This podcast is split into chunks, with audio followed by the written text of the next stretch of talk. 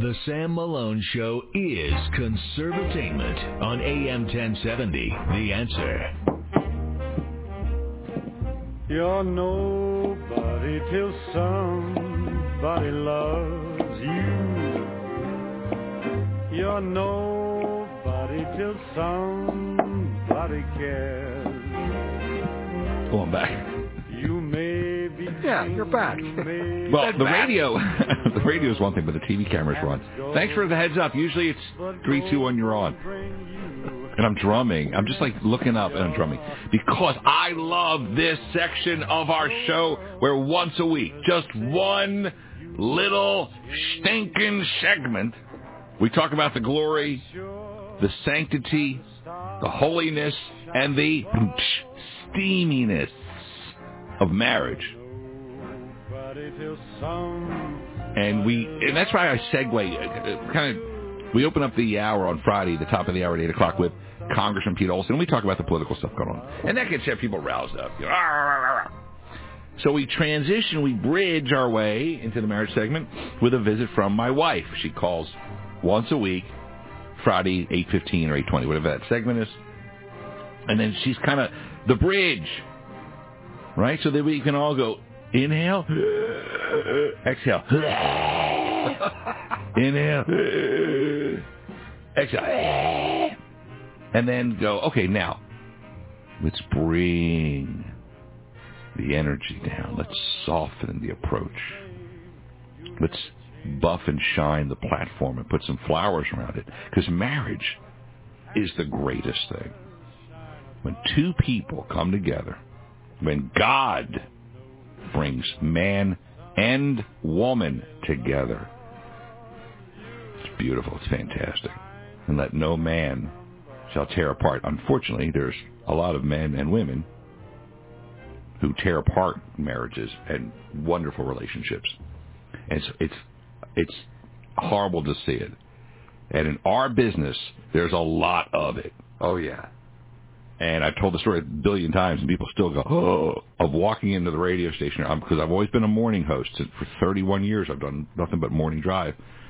And you come in early, and sometimes you come, and I was doing the TV, and I worked at Channel 11, Channel 2. I would come in even earlier because I'd have to either prepare the B-roll or do a stand-up or do the live shot.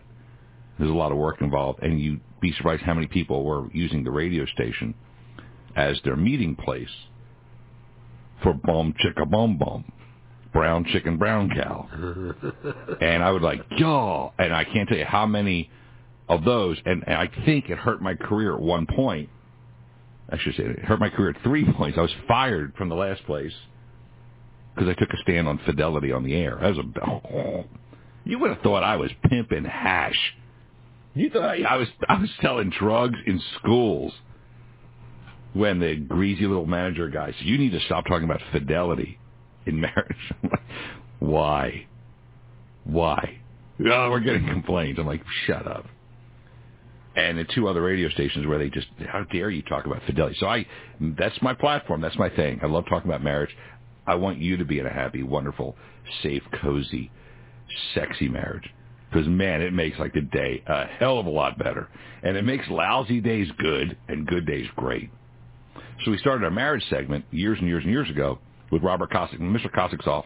He wrote the book Honor the Vow, honorthevow.com. He's a marriage coach and a church deacon. So he brings a more biblical, spiritual approach. I'm just a scotch-drinking loudmouth. That's my approach. I'm that guy at the very top level of the Texans game wearing the other team's jersey yelling. I'm a guy who wears a Packers shirt. You are an idiot! You're me. The guy booing Santa Claus? Right, booing Santa Claus, Veterans Stadium, 1977. So, Mr. Kossak writes the marriage tips. This is marriage tip 190, and we'll all walk through it. It's marriage tip number 190 is called What? Wait? What? Huh? You get an idea. Guys, you ever said something that sounded great in your head, but somehow when you actually said it, your wife heard it in an entirely different context? For example, this actually happened. Wife, 3 months pregnant with first child, had gained a normal amount of weight. Her husband was concerned about the health of his wife and baby, said, shouldn't you be exercising? Oh, dear. No. Question: how can a husband recover after? How can a husband recover after hearing his wife say, "Quote, well, wait, what did you just say?" That happens to all of us. It just comes out wrong. I'm going to tell you: mess up, fess up, quick. Mess up, fess up is something we say at our house. To say, I was just concerned about your the health of the baby. But it all happens. Mr. Fontaine, I'm sure you've said something to your wife. Oh.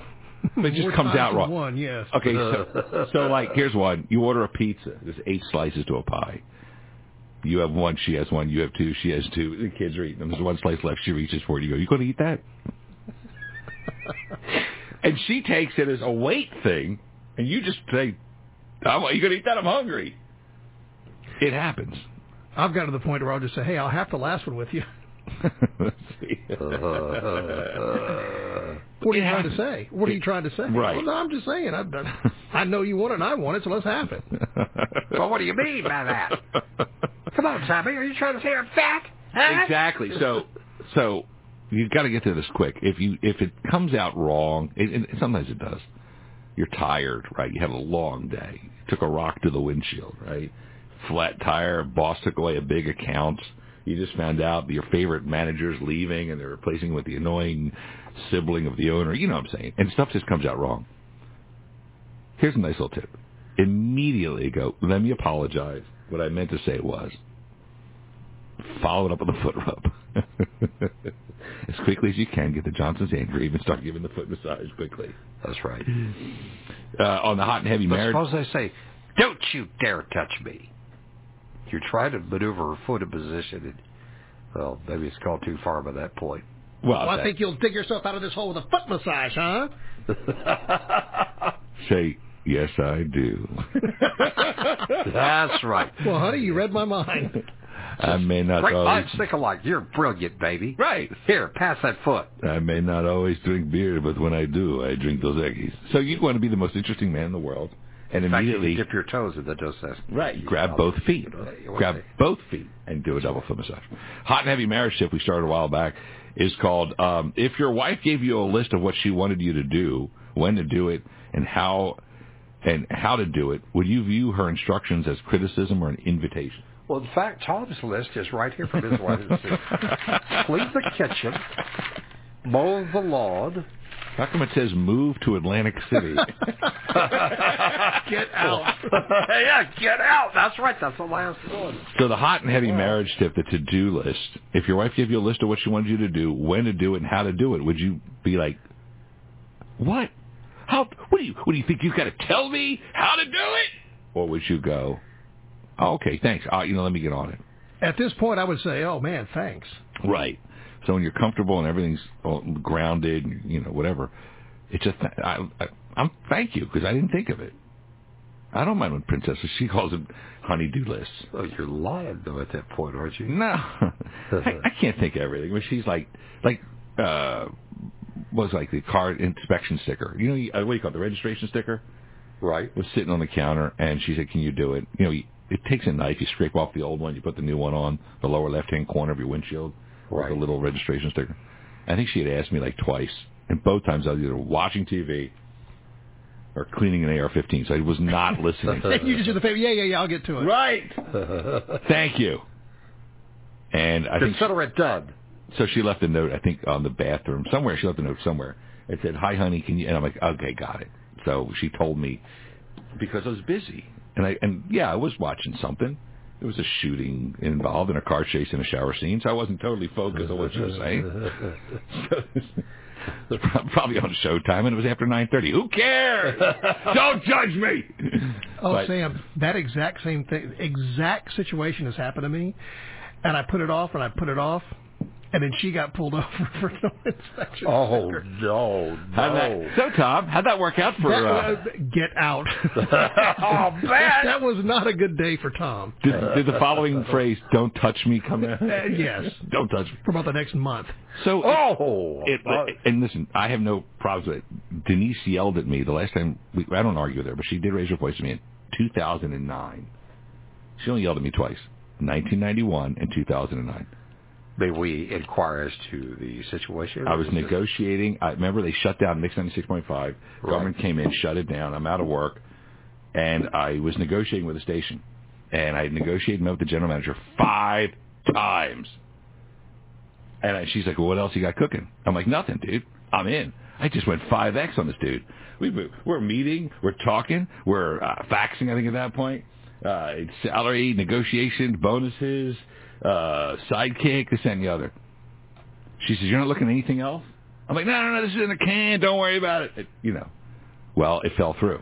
And she flipped out. And she says, how could you not look for another job while you're negotiating that job? And I'm like, excellent point. The other time I shot a guy in Seattle. But that's not the point. Maybe he deserved it. Yeah, JP, thanks. So if your wife or your husband gives you a list and, and you guys are in love and it's good, just say thanks for the extra set of eyes. I appreciate 4 eyes are better than 2 on a project or a weekend to do because y'all get busy. There are people out in the economy that Obama left America is one of reduced salaries and more hours, especially if your husband or wife works in media. Right. The firings at TV stations is embarrassing. Talent gone. More people are doing more work. You're going to forget to scrape off the inspection sticker. But maybe if you could anticipate these things beforehand.